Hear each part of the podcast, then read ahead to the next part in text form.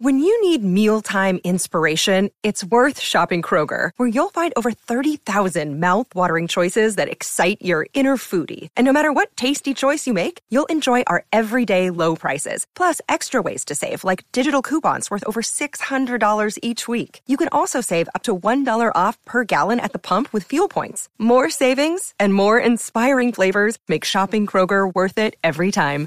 Kroger, fresh for everyone. Fuel restrictions apply. Another day is here, and you're ready for it. What to wear? Check. Breakfast, lunch, and dinner? Check.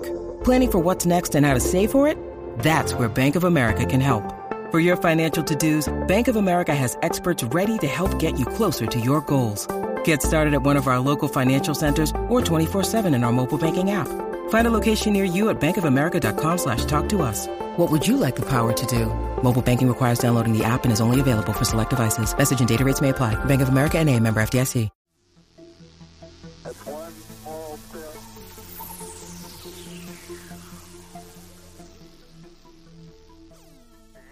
Hello and welcome back to the Space News Pod, your daily source for space, science, and tech news. I'm your host, Will Walden, and today I will be discussing the largest known structure in the universe. And you might think, hey, our sun is pretty big. There's other suns out there that are millions of times as big as our sun. Also, you might think, hey, maybe a supermassive black hole is one of the biggest things in the universe. But that's not it at all. It's a thing called the Hercules Corona Borealis Great Wall. It was discovered in November of 2013. It is a galactic filament. It's a group of galaxies bound together by gravity about 10 billion light years away. And I'll be discussing that in greater detail in just a moment. But first, I want to say thank you to you, to the listeners out there who have made this podcast possible with your generosity on Patreon at patreon.com slash space news podcast and also listening to the podcast, just listening, subscribing, and coming back every episode. You really make this thing amazing. So thank you. Now let's get into this cluster of galaxies, the Hercules Corona Borealis Great Wall. It's 10 billion light years across. Astronomers were able to determine the size of the structure by mapping gamma ray bursts from the group of galaxies. And the overdensity of this thing lies at the second, third, and fourth galactic quadrants, NQ2, NQ3, and NQ4 of the sky, and it lies in the northern hemisphere, centered on the border of the constellations Draco and Hercules. And they measure the HCBGW by how many gamma ray bursts are concentrated, and it seems to have around 19 GRBs with the redshift ranges between 1.6 and 2.1. And this structure contains billions and billions of galaxies. And this structure came into existence around 4 billion years after the Big Bang. So not only is it ginormous, it's also ancient. We can learn a lot from uh, observing this massive Hercules Corona Borealis Great Wall. So, what are gamma ray bursts? They're extremely energetic explosions that have been observed in distant galaxies, and they're the brightest electromagnetic events known to occur in the universe.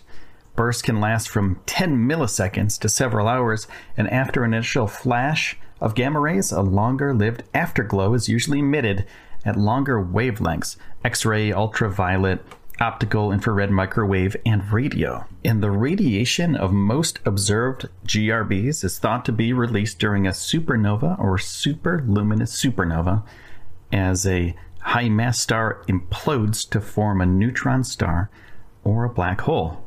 In a typical gamma ray burst, releases as much energy in a few seconds as a sun will in its entire 10 billion year lifetime. And between the years of 1997 and 2012, astronomers mapped these bursts in the sky with the help of the robotic satellites Swift and Fermi, which looks for gamma ray bursts and measures their redshifts. In the map they produced, they noticed something interesting. 14 gamma ray bursts have very similar redshifts and are very close to each other. That means that there's a very large group of galaxies and matter in the region. And they say for measuring these bursts, uh, comes up with a very large structure, 10 billion light years in diameter. All right, when I get back from this break, I'm going to discuss a little bit more about the Hercules Corona Borealis Great Wall and how freaking big this thing is. So, our galaxy, the Milky Way, measures only 100,000 light years, and the distance from the Milky Way to the Andromeda Galaxy measures only 2.5 million light years. And this massive structure is 10 billion light years. And the gigantic size of this thing, it contradicts a theory that was proposed by Albert Einstein known as the cosmological principle. And it says that the entire universe is approximately equal, and any two regions in the universe will look very similar, even if those two regions are very far apart, assuming those regions have sizes larger than 250 to 300 million light years. Maximum size of structures must be around 1.2 billion light years based on the meaning above, and no structure must be larger than that, assuming the matter is spread equally from the Big Bang. But this structure is eight times greater than the limit, which contradicts the cosmological principle. And it also contradicts theories about the evolution of the universe. The structure is 8 billion light years away, which means that we see the structure 8 billion years ago when the universe is only 13.8 billion years old, and its light was just approaching us. The 13.8 billion year span of time is too short for a giant structure 10 billion light years away to form. Nobody really has an idea of why this thing exists, where it does, and when it does in the grand scheme of things. So, thank you for listening, everybody. Um, if you have any more information or questions about the Hercules Corona Borealis Great Wall, make sure to hit me up on social media at Space News Pod. And you can also go to patreon.com slash space news podcast if you'd like to help fund this podcast. I want to say thank you to everybody who's been listening, and also thank you for taking the time out of your day to spend it here with me on the Space News Pod. My name is Will Walden, I'm your host, and I will see you soon.